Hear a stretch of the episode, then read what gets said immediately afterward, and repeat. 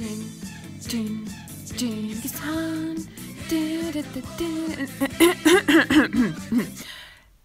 Genghis Khan. Κάνοντας καλό networking, κατάφερε να φτιάξει τη μεγαλύτερη αυτοκρατορία όλων των εποχών. Ένωσε νομαδικές φυλές, κατέκτησε τεράστιες περιοχές, σκότωσε αμέτρητους ανθρώπους, είχε πολλές γυναίκες και παιδιά, ξέρεις, τα κλασικά πράγματα που κάνουν συνήθως οι μεγάλοι κατακτητές της ιστορίας. Αλλά το σημερινό επεισόδιο δεν είναι για αυτόν. Βασικά είναι, αλλά όχι ακριβώς για αυτόν. Πολλά πράγματα για τη ζωή του Τιμούτζιν, που είναι το πραγματικό του όνομα, είναι άγνωστα. Λογικό, άλλωστε βρισκόμαστε στον 13ο αιώνα.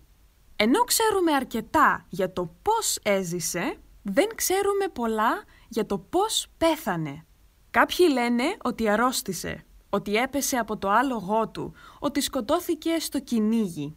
Άλλοι λένε ότι πέθανε σε μία μάχη ή δηλητηριάστηκε από μία πριγκίπισσα, ενώ ο Μάρκο Πόλο, ναι, ο γνωστός, είπε ότι πέθανε από μόλυνση σε μία πληγή από ένα βέλος.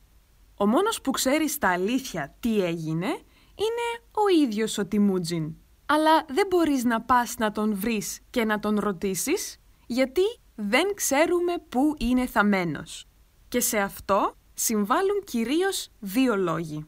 Νούμερο 1. Ο Τιμούτζιν είχε ζητήσει να τον θάψουν σε έναν ανώνυμο τάφο, σύμφωνα με τις παραδόσεις της φυλής του. Νούμερο 2.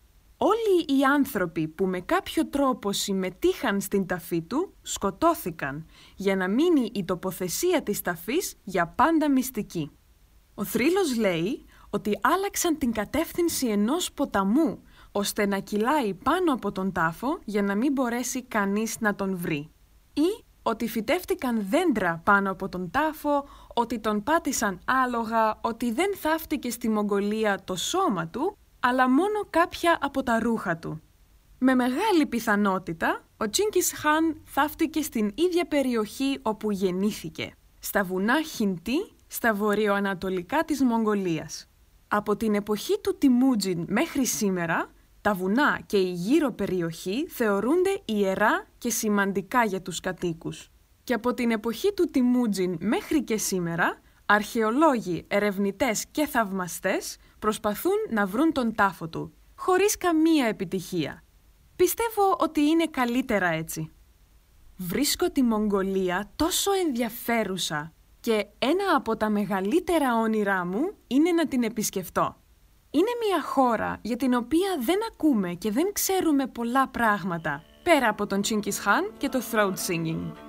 Δεν ξέρουμε, για παράδειγμα, ότι η πρωτεύουσα, η Ουλάν Μπάταρ, είναι η πιο κρύα πρωτεύουσα του κόσμου.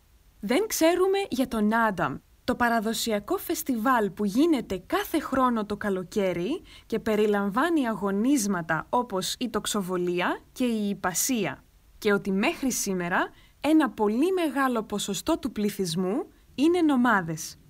Στη δεκαετία του 90 η χώρα είχε το πιο μικρό ναυτικό του κόσμου. Αποτελούνταν από ένα πλοίο και 7 άντρες. Πλέον η χώρα δεν έχει ναυτικό γιατί δεν ξέρω αν έχεις δει τη Μογγολία στο χάρτη. Δεν το χρειάζεται.